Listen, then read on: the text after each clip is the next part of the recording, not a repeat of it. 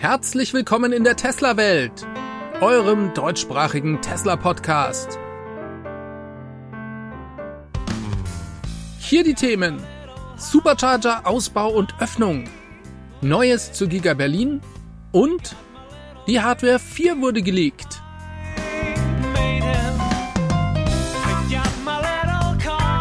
Mein Name ist David und dies ist die Folge 277.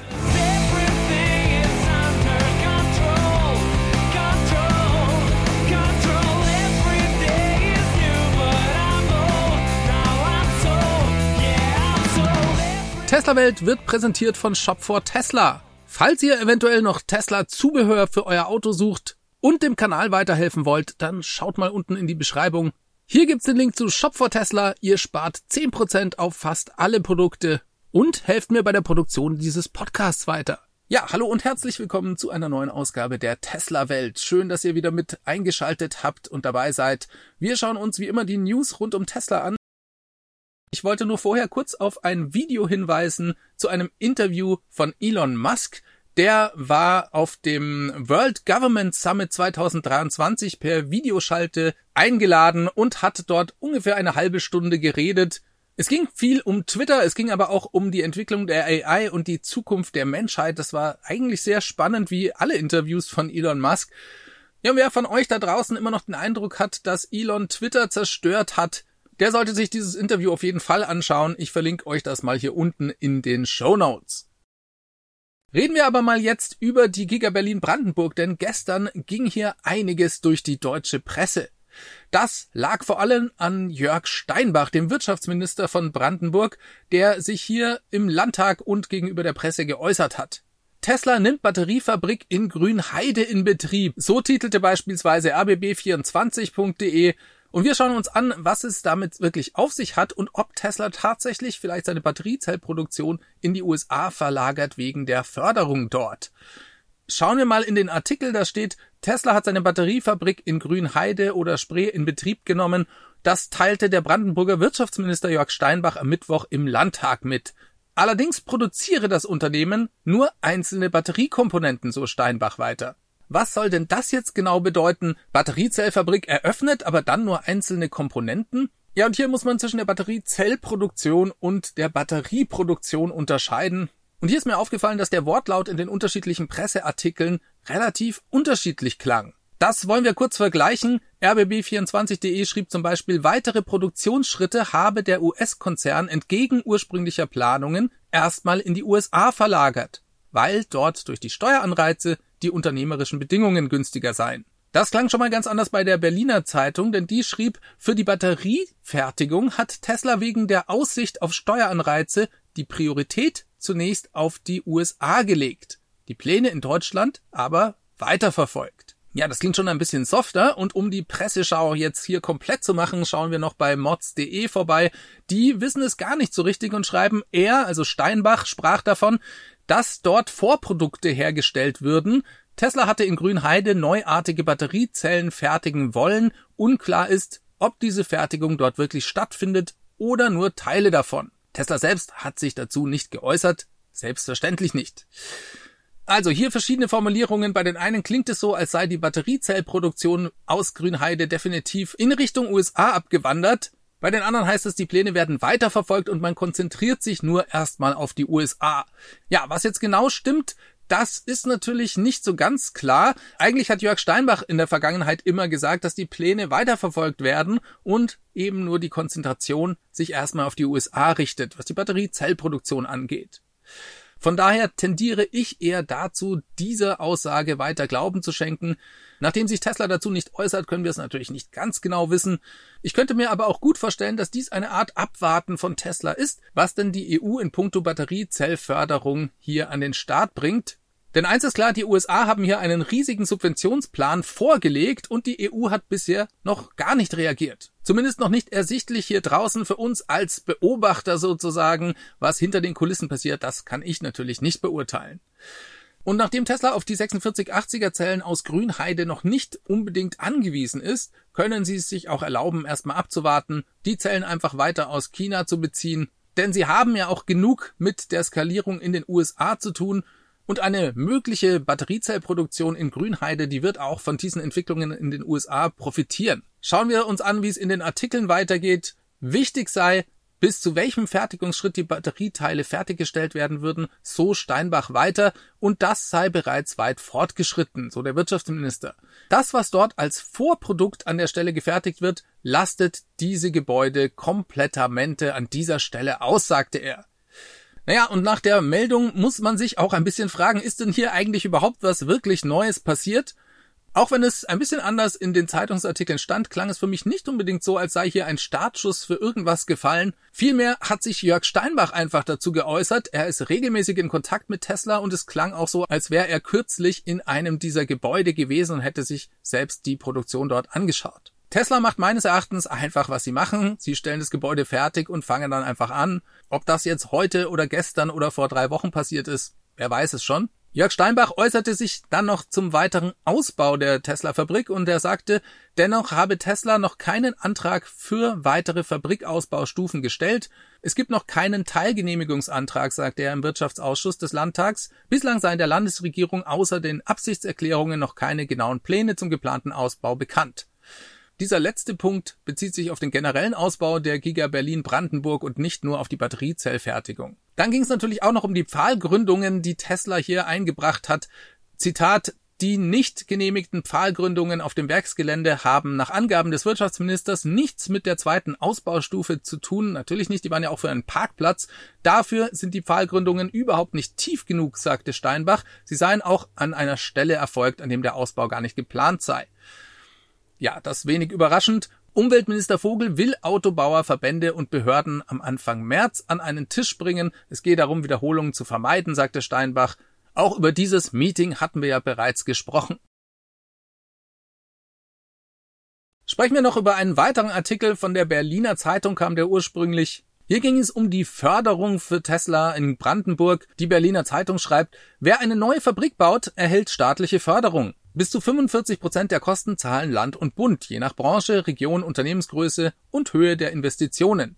Deshalb hat Tesla im November 2020 einen Förderantrag gestellt, ohne Erfolg. Tesla hat bislang keinen Cent Förderung erhalten, erklärte Brandenburgs Wirtschaftsminister auf BZ-Anfrage. Zum Antrag von Tesla läuft gegenwärtig ein beihilferechtliches Notifizierungsverfahren in Brüssel.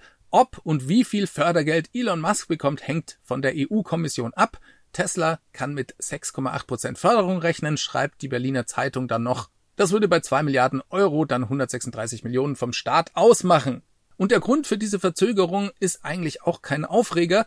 Das liegt laut der Berliner Zeitung daran, dass Tesla die Pläne für die Giga Berlin so oft geändert habe. Das hätte dann im Gegenzug die Antragssumme jeweils verändert. Naja, und jedes Mal hat sich das Ganze dann eben weiter nach hinten verschoben. Das also nichts Besonderes. Und seien wir ganz ehrlich, die Förderung, die ist zwar ein nice to have, so richtig brauchen tut die Tesla eigentlich nicht. Was die Batteriezellfabrik angeht, da hat Tesla ja sogar auf 1,1 Milliarden Euro EU-Förderung verzichtet, weil für Tesla die Bedingungen damals nicht okay waren.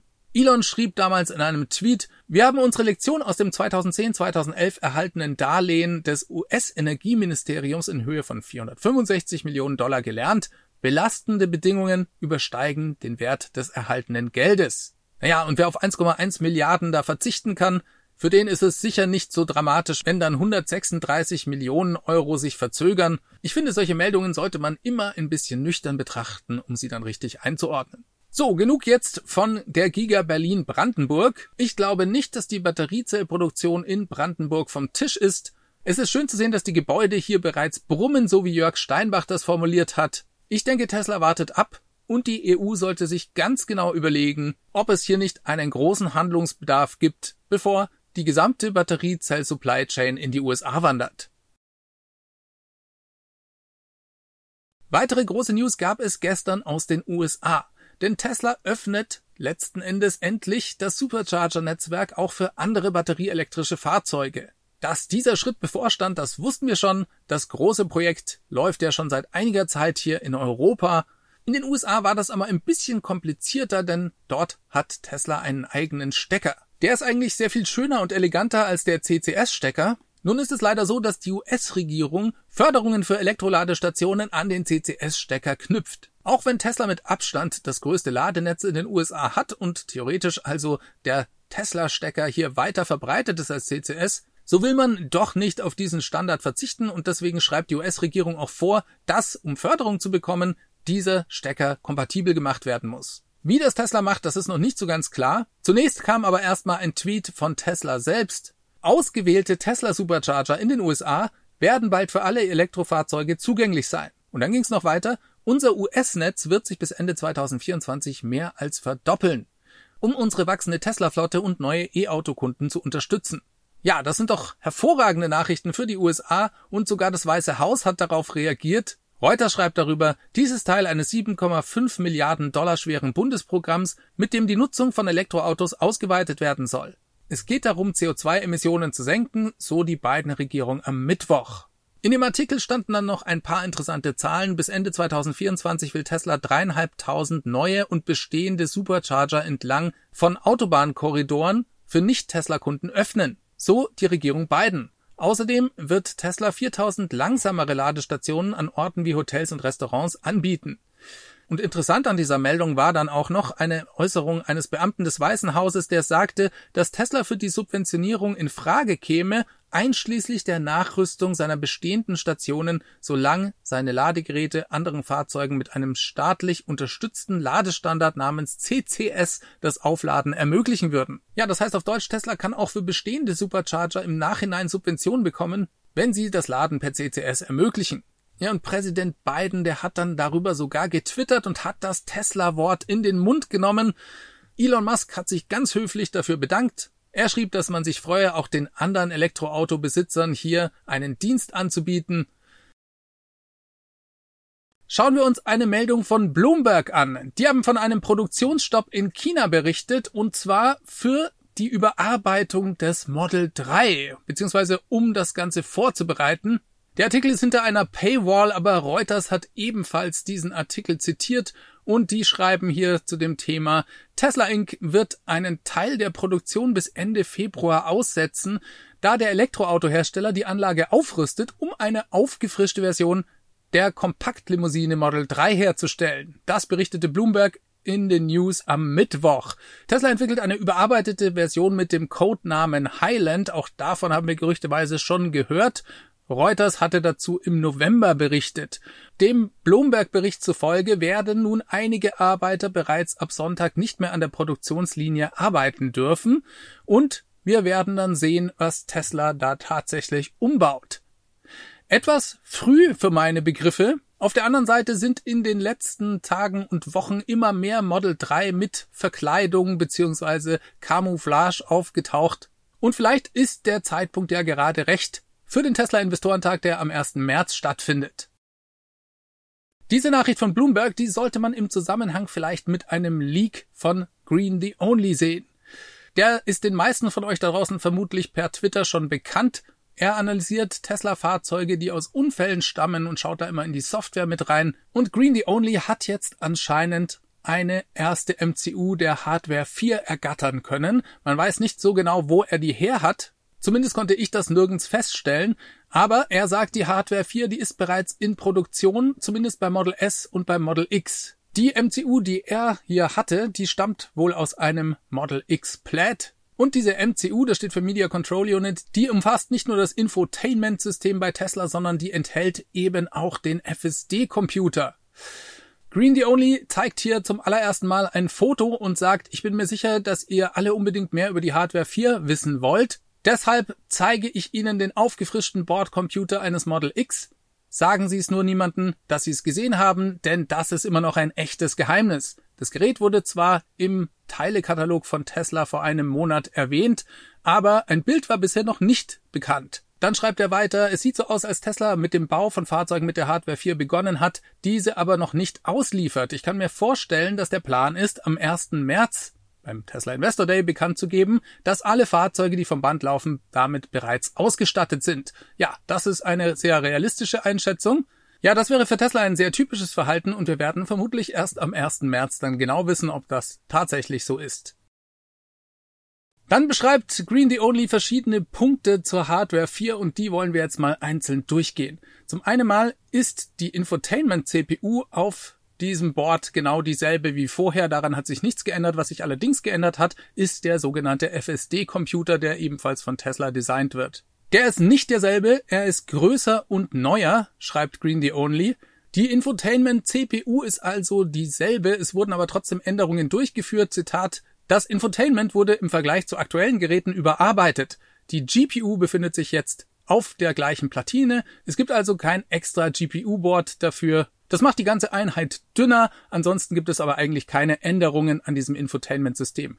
Dieselben 256 GB NVMe-Speicher und 16 GB RAM. Es handelt sich auch um dieselbe AMD-CPU und auch dieselbe GPU. Dann für viele Tesla-Fans vielleicht ein Downer, aber eigentlich schon seit dem Earnings Call bekannt. Dieses Gerät ist nicht abwärtskompatibel. Um mit einer schlechten Nachricht zu beginnen, schreibt Green the Only, der Formfaktor ist völlig anders. Es sind also definitiv keine Nachrüstungen bei diesem Gerät möglich. Das sieht man auch sehr deutlich an den Fotos. Oben links die neue Einheit und unten die aktuelle Hardware 3 aus einem Plaid. Kommen wir mal zu den Sensoren und da wird's besonders spannend, denn es gibt zwölf eigene Kameraanschlüsse, davon ist einer allerdings als Ersatz gekennzeichnet. Das würde dann auf elf Kameras hinweisen, bisher waren es ja nur neun. Tesla hat ja eigentlich bisher drei Kameras, die nach vorne gerichtet und im Gehäuse des Rückspiegels verbaut sind. Das werden jetzt nur noch zwei sein, so wie es scheint. Dann wohl zwei B-Säulenkameras, zwei Repeater wie bisher, die Rückfahrtkamera und die Innenraumkamera. Das macht schon mal acht Stück, bleiben noch drei. Und hier schreibt Green the Only, es gibt scheinbar drei Stoßstangenkameras. Eine vorne, die anderen beiden sind links und rechts angebracht, also irgendwo in den Ecken. Ja, dann gab's noch eine ganze Reihe von Tweets, wo er auch die Beschriftung auf dem Board sich anschaut. Da wollen wir jetzt gar nicht so richtig tief einsteigen. Die Kameras scheinen an der Stoßstange sich zu befinden. Noch nicht ganz klar ist, ob es vorne oder hinten ist. Vorne würde aber mehr Sinn machen, nachdem wir bereits diese zwei Kameras, die nach hinten gerichtet sind, bei Tesla haben. Jemand fragte Green dann auf Twitter, werden die neuen Hardware 4 Fahrzeuge mit den Stoßstangenkameras eine 360-Grad-Ansicht erhalten? Und er antwortete nur, es scheint so. Das ist also vielleicht ein lang erwartetes Feature, das wir hier schon bald sehen könnten. Und dann spricht er über die Hardware 4 selber. Da meint er, da hat sich gar nicht so viel verändert, weniger Verbesserungen als von vielen erhofft. Es gibt mehr CPU-Kerne, die Zahl ist von 12 auf 20 gestiegen. Es gibt fünf Cluster mit jeweils vier Kernen. Die Taktfrequenz ist ein bisschen gestiegen. Der Stromverbrauch scheint deutlich gestiegen zu sein. Green the Only schreibt, der Stromverbrauch im Leerlauf ist nach meiner Messung etwa doppelt so hoch wie bei der Hardware 3 und die Stromversorgungspins sind ziemlich massiv. Dann gibt es ein neues GPS-Modul auf dem Board. Nicht ganz klar, ob das unter Umständen eine Eigenentwicklung von Tesla ist. Tesla hatte dazu ein Patent angemeldet. Er schreibt hier neues GPS-Modul mit Tribandantenne. Das Gerät selber ist groß und unmarkiert. Wer es also herstellt, ist unbekannt. Er wäre nicht überrascht, wenn es etwas benutzerdefiniertes von Tesla ist. Und ja, es gibt ein Radar, schreibt er. Es gibt jetzt das berühmt-berüchtigte Phoenix-Radar und es heißt auch so in den Eigenschaften. Außerdem gibt es natürlich auch eine Radarheizung dafür. Auch das ein interessanter Punkt, über den viel spekuliert wurde. Dann redet er über Redundanz und sagt, Redundanz scheint hier der Name des Spiels zu sein. Das Board ist größtenteils symmetrisch, identische Stromanschlüsse an jeder Seite und es gibt sogar zwei Netzwerkverbindungen zum Infotainment. Allerdings wenn man die A-Seite nicht mit Strom versorgt, wird der Netzwerk-Switch abgeschaltet und die Verbindung geht verloren, trotz der Verbesserungen. Ja, ich glaube, da müssen wir noch ein bisschen abwarten. Green the Only entdeckt das eben auch erst gerade und schaut sich das alles an. Er kann auch nicht alles wissen. Interessant sind seine Einschätzungen auf jeden Fall trotzdem. Ja, was ist sein Gesamtfazit von dieser neuen Hardware? Er sagt, alles, was die Kameraabdeckung erhöht, um den toten Winkel zu beseitigen, das ist ein Schritt in die richtige Richtung. Allein das ist schon ein großer Gewinn und ein besseres Radar natürlich auch. Außerdem sollte jetzt endlich die Vogelperspektive möglich sein. Auch das ein Punkt, der vielen Tesla-Besitzern gefehlt hat. Was ist mit dem Model 3, werden Sie sich fragen, schreibt er noch. Nun, ich habe noch nichts über Model 3 Updates gesehen. Aber ich glaube nicht, dass die noch lange auf sich warten werden, vor allem weil wir ja diese Nachricht von Bloomberg gehört haben, dass die Fabrik in Shanghai gerade umgebaut wird. Das könnte ich mir auch vorstellen, dass er hier richtig liegt. Und ich glaube, mit diesem Leak ist gerade noch etwas dazugekommen, auf was wir uns am 1. März freuen dürfen. Wie seht ihr die Hardware 4? Was denkt ihr darüber? Schreibt's mir bitte unten in die Kommentare rein. Elon Musk, der sagte ja über die Abwärtskompatibilität, dass dies wirtschaftlich einfach nicht sinnvoll sei. Die existierende Hardware 3, die ist schon so stark, dass auch damit FSD möglich sein wird. Dementsprechend macht es für ihn keinen Sinn, hier die ganzen alten Fahrzeuge nachzurüsten. Die Hardware 4 soll einfach nur noch mehr Sicherheit bieten. Auch das habe ich schon öfters erwähnt. Wenn hier also ein Fahrzeug mit dem aktuellen FSD 3 Computer vielleicht ein oder zweimal so gut fahren wird wie ein menschlicher Fahrer, so wird die Hardware 4 dann eben drei, vier, fünfmal so gut sein und es wird danach auch noch eine Hardware 5 geben. Die Entwicklung geht also ständig weiter. Tesla hat einen neuen Blog-Eintrag veröffentlicht und wehrt sich gegen falsche Anschuldigungen, wie sie schreiben. Ja, worum geht es? Presseberichten zufolge von Bloomberg am 14. Februar hatten sich einige Mitarbeiter des Autolabeling-Teams in der Giga New York in einer E-Mail an Elon Musk gewandt und geschrieben, die Absicht zu haben, einer Gewerkschaft beizutreten. In der Giga New York, da werden Supercharger, aber auch Photovoltaik hergestellt. Hier geht es aber ausschließlich um das sogenannte Autolabeling-Team. Die entwickeln an der FSD und an Autopilot und helfen Teslas neuronalen Netzen, die Bilder und Videos auszuwerten. Laut Bloomberg sagten diese Mitarbeiter in der Mail, dass sie eine bessere Bezahlung und Arbeitsplatzsicherheit sowie Verringerung des Produktionsdruck fordern, der ihrer Meinung nach ihre Gesundheit beeinträchtigt hat. Und dann gab es einige Anschuldigungen in diesem Bericht. Mitarbeiter des Werks erklärten gegenüber Bloomberg News, dass Tesla die Tastatureingaben überwacht, um festzustellen, wie viel Zeit die Mitarbeiter für eine Aufgabe aufwenden und wie viel Zeit sie am Tag mit aktiver Arbeit verbringen. Dies führe dazu, dass manche keine Toilettenpausen einlegten, sagten sechs Mitarbeiter. Ja, und nur drei Tage später gab's dann wieder medialen Wirbel. Da feuerte Tesla nämlich eine Anzahl von Mitarbeitern in der Giga New York. Die Gewerkschaft Workers United beschuldigte Tesla in einer Beschwerde an die US-Aufsichtsbehörde, die Beschäftigten als Vergeltung für Gewerkschaftsaktivitäten und zur Abschreckung von denselben rechtswidrig entlassen zu haben. Mehrere der entlassenen Mitarbeiter waren nach Angaben der Gewerkschaft an Gewerkschaftsdiskussionen beteiligt, darunter mindestens ein Mitglied des Organisationsausschusses. Ja, und Tesla reagiert hier, das passiert auch nicht so oft. Der Blog-Eintrag titelt als Antwort auf falsche Anschuldigungen. Ich zitiere, es gibt falsche Behauptungen, dass Tesla Mitarbeiter als Reaktion auf eine neue Gewerkschaftskampagne entlassen habe. Dies sind die Fakten hinter dem Vorfall.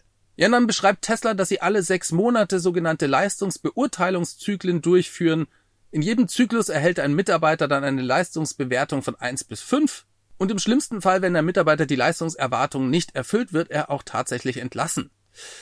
Dieser Beurteilungsprozess, der findet weltweit statt und nicht nur in Buffalo in der Giga New York. Und der letzte dieser Prüfzyklen, der dauerte von Juli 22 bis Dezember 22. Am 13. Dezember 22 erhielten die Führungskräfte im gesamten Unternehmen eine Mitteilung über den Zeitplan für die Leistungsüberprüfung.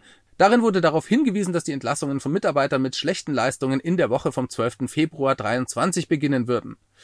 Das ist also ein lang angekündigter Prozess, sagt Tesla, und ist bei ihnen Routine. Dann schreiben sie weiter, ungefähr vier Prozent der Mitarbeiter des Autopilot Labeling Teams in Buffalo wurden im Rahmen dieser Leistungsbeurteilung entlassen. Die betroffenen Mitarbeiter erhielten von ihren Vorgesetzten im Laufe des Beurteilungszeitraums ein Feedback zu ihren schlechten Leistungen. Trotz des Feedbacks zeigten sie keine ausreichenden Verbesserungen. Die betroffenen Mitarbeiter wurden am 3. Februar 2023 identifiziert, also lange bevor die Gewerkschaftskampagne angekündigt wurde. Etwa zehn Tage später wurden wir erst auf die Organisationsaktivitäten aufmerksam.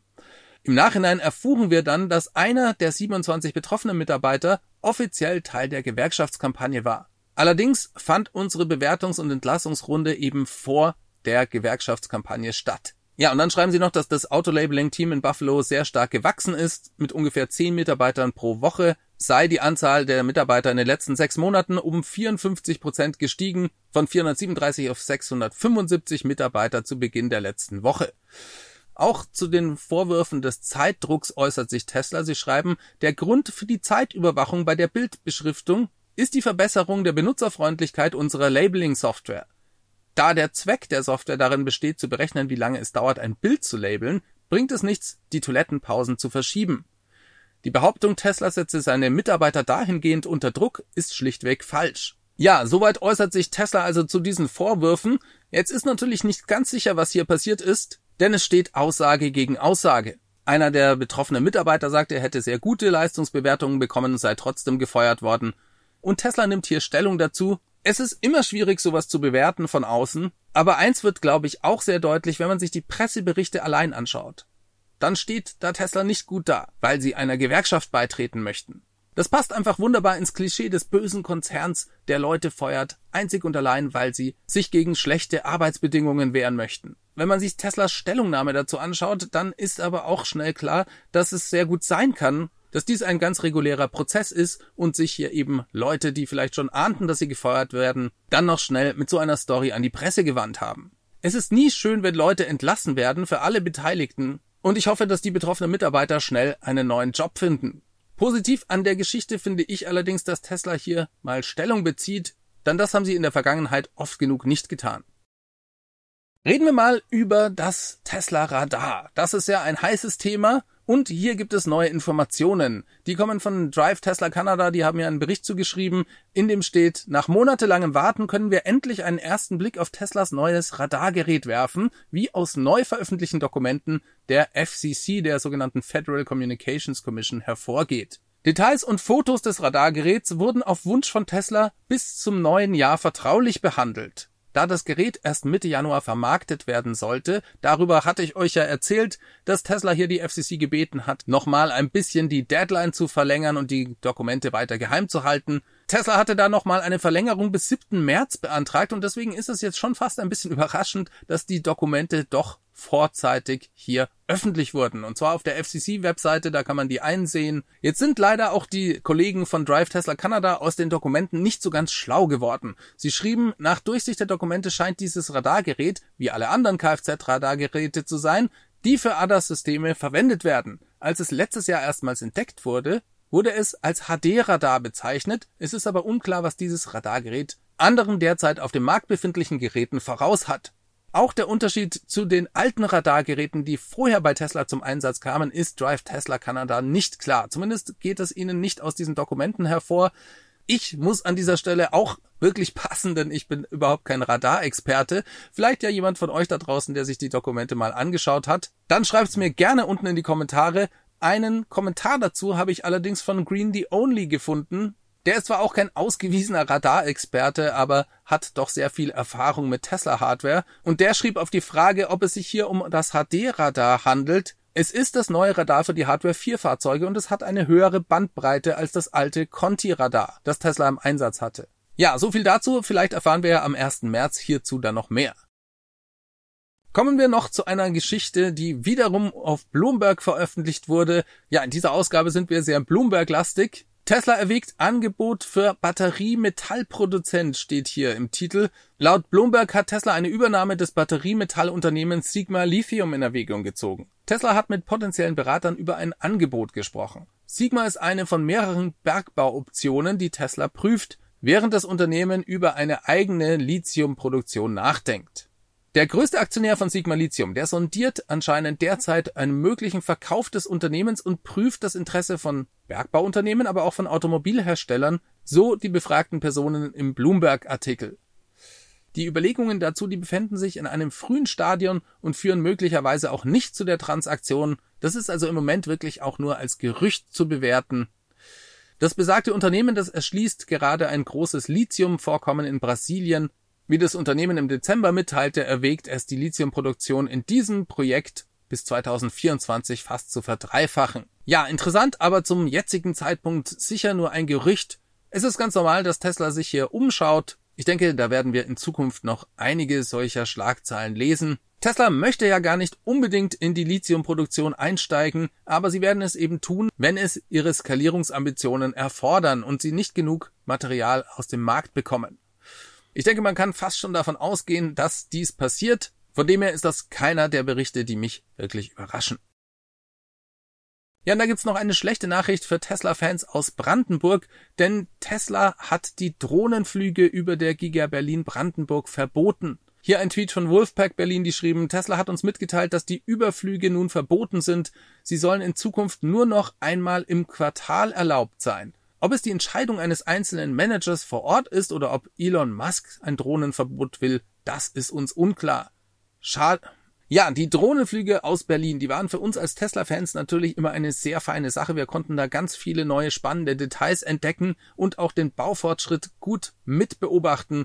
Ganz zu Beginn des Baus der Giga Berlin, da wurde das schon mal verboten. Und Elon hat dann den Drohnenfliegern per Tweet wieder erlaubt, das zu tun. Das hatte sich aber im Laufe der Zeit dann auch immer mal wieder verändert. Tesla hat zum Beispiel eingeschränkt und gesagt, ihr dürft nur noch am Wochenende fliegen. Und auch diese Möglichkeit wurde jetzt verboten. Ja, ich bin da irgendwie so ein bisschen zweigeteilt, muss ich euch sagen.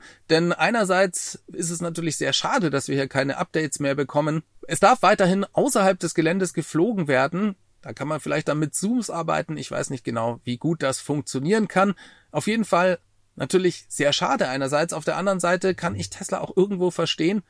Und ich denke, eine andere Firma hätte dies schon längst untersagt. Ich frage mich sogar, ob Tesla das vielleicht nicht als Reaktion für diesen Baustopp des Parkplatzes mit den Solarpanels macht. Es ist ja auch durchaus vorstellbar, dass Leute, die gegen die Giga Berlin sind und vielleicht dagegen sogar kämpfen, sich diese Videos ganz genau anschauen und sich überlegen, wo gibt es Angriffspunkte? Wo baut Tesla gerade was Neues? Ah, hier sind Fehler eingesetzt worden. Schauen wir doch gleich mal nach, ob hier eine Genehmigung vorliegt. Das ist wie gesagt jetzt reine Spekulation meinerseits, aber solche Überlegungen können hier durchaus auch eine Rolle gespielt haben. Ja, sehr schade. Auf der anderen Seite sollten wir vielleicht dankbar sein, dass wir so lange so nah mit dabei sein durften. Ich bin schon gespannt, wie das auch sich vielleicht auf andere Gigafactories auswirkt. Es gibt die brandneuen FSD Beta Release Notes und zwar für die Version 11.3. Ihr wisst schon, das ist die Version, die Tesla seit November bereits testet intern. Hier geht es darum, dass die FSD Beta Software jetzt auch für Autopilot auf der Autobahn zum Einsatz kommt. Und genau das schreibt auch Tesla in den Release Notes. Ich zitiere das mal. Freigabe von FSD Beta auf der Autobahn. Dies vereinheitlicht das Sicht- und Planungspaket auf und abseits der Autobahn und ersetzt das alte Autobahnpaket, welches über vier Jahre alt ist. Der alte Highway Stack stützte sich immer noch auf mehrere Einzelkamera- und Einzelbildnetzwerke, gemeint sind neuronale Netzwerke, und war für einfache spurspezifische Manöver ausgelegt. Die Multikamera-Videonetzwerke der FSD Beta und der Next Generation Planner, welcher komplexere Interaktionen bei geringerer Abhängigkeit von Fahrspuren ermöglicht, machen den Weg frei für intelligentere Verhaltensweisen, reibungslosere Steuerung und bessere Entscheidungsfindung. Ja, und das fand ich schon nochmal sehr interessant, dass sie das sogar in den Release Notes nochmal erwähnt haben. Letzten Endes löst Tesla hier die vier Jahre alte Autopilot-Software ab und statt Einzelbildauswertung kommen jetzt die brandneuen neuronalen Netze aus der FSD Beta zum Einsatz, die, wie gesagt, das komplette Video von allen Kameras auswerten können und auch die Zeitkomponente hier mit berücksichtigen. Und dann hat Tesla noch was zweites sehr Interessantes eingeführt, und zwar Sprachnotizen. Das heißt, wenn man zum Beispiel eingreifen muss, dann kann man Tesla jetzt eine Sprachnachricht schicken. Auch das steht hier geschrieben. Sprachnotizen zur Fahrt wurden hinzugefügt nach einem Eingriff können Sie Tesla jetzt eine anonyme Sprachnachricht senden, in der Sie Ihre Erfahrung beschreiben, um Autopilot zu verbessern. Und ich glaube, auch das ist ein ganz wichtiges neues Feature und ein super Feedback Loop für Tesla. Denn ganz oft macht man ja auch Eingriffe, die vielleicht gar nicht nötig gewesen wären. Oder man musste tatsächlich mal richtig dazwischen gehen und genau diese Information ist für Tesla selbstverständlich Gold wert. Genau das erlaubt Ihnen dann das System weiter zu verbessern. Soweit mir bekannt ist, ist dieser flottenweite Rollout von der FSD Beta 11.3 noch nicht passiert. Das dürfte aber nur noch eine Frage von Tagen sein. Ja, ich bin schon sehr gespannt, dann die FSD Beta auf der Autobahn performen zu sehen. Natürlich leider erstmal nur in den USA, denn bis die FSD Beta dann tatsächlich zu uns kommt, wird es sicher noch eine Weile dauern. Aber Elon hat ja auch gesagt, dass der nordamerikaweite Rollout dieser FSD Beta 11.3 eigentlich die Voraussetzung dafür ist, dass man überhaupt erst nach Europa dann zu den Behörden geht und ihnen diese Version vorstellt. Von dem her sind Nachrichten zu dieser Version und zu dem Rollout für uns natürlich ganz besonders spannend. Kommen wir mal zu einem Gerücht, zu einem Deal zwischen Tesla und einer Firma, die nennt sich Magnus. Die kommen aus Australien und stellen aktives Anodenmaterial her und hier soll es wohl einen Vertrag mit Tesla gegeben haben. So hundertprozentig ist das aber noch nicht raus. Magnus wird an der australischen Börse gehandelt und musste aber erstmal den Handel seiner Aktien unterbrechen, denn für die relativ kleine Firma wäre ein Deal mit Tesla ein großes Ding. Ich zitiere mal den Bericht. Magnus soll also Tesla mit aktivem Anodenmaterial aus einer geplanten neuen Anlage in den Vereinigten Staaten beliefern. Die muss auch erstmal gebaut werden Weiter geht's dann. Industriequellen in den USA vermuten, dass die verbindliche Abnahmevereinbarung wesentlich größer ist als die Vereinbarung, die Tesla letztes Jahr mit einem anderen an der australischen Börse notierten Graphitunternehmen abgeschlossen hat. Das war die Gruppe Sierra, da ging's um 1,3 Milliarden Dollar, so groß war der Deal damals. Quellen sagten, dass Tesla die Technologie des Unternehmens getestet hat, um sicherzustellen, dass die Produktion seinen Anforderungen entspricht und einen verbindlichen Vertrag mit festen Preisen und einer Take-or-Pay-Vereinbarung vorgelegt hat. Ja, an dieser Stelle nur ein Gerücht. Interessant finde ich sowas immer trotzdem, denn es zeigt, dass Tesla hier auch immer mal wieder gerne mit kleineren Firmen was unternimmt, um sich für die Zukunft die nötigen Materialien zu sichern, die sie für die Skalierung der Batteriezellproduktion brauchen. Falls es hierzu Neuigkeiten gibt, halte ich euch selbstverständlich auf dem Laufenden.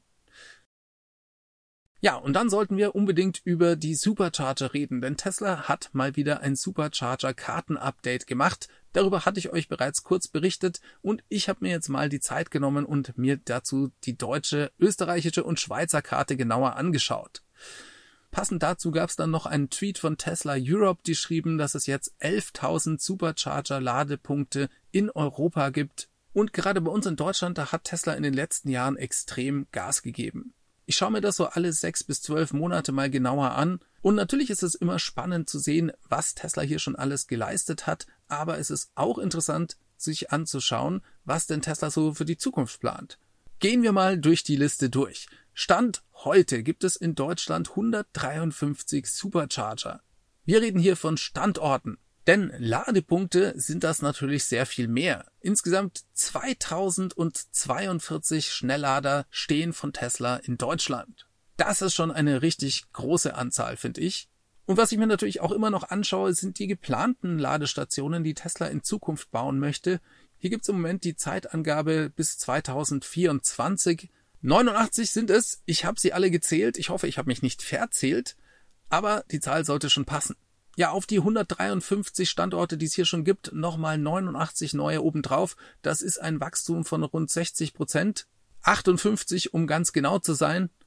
Und das ist eine Wachstumsrate, die haben wir in den letzten Jahren bei Tesla immer in Deutschland gesehen. Die lag für Deutschland immer rund um die 60 Prozent. Und das ist natürlich insgesamt auch nur die Zahl der Standorte. Die ist eigentlich nicht so interessant.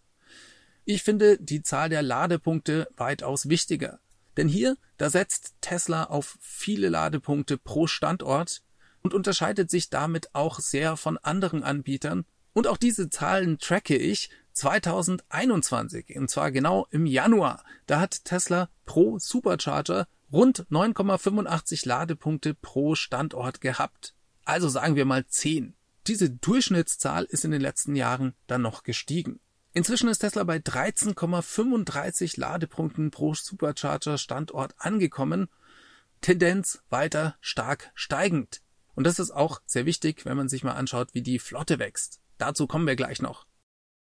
Bevor wir das tun, schauen wir aber auch noch ganz kurz auf die Schweiz und auf Österreich. Das finde ich nämlich auch spannend. In der Schweiz gibt es derzeit 28 Supercharger. Neun Stück sind neu geplant. Das wäre dann standortmäßig also eine Wachstumsrate von 32 Prozent. Und in Österreich, da haben wir derzeit 26 Supercharger. Und hier sind 13 geplant, ein Wachstum von 50 Prozent. Ja, Tesla baut also sein Netzwerk rasend schnell weiter aus. Das müssen sie auch, denn die Flotte wächst. Und zwar nicht zu knapp. Da schauen wir uns auch mal gleich den Vergleich an. Im Januar 2021, da gab es in Deutschland 37.130 Teslas.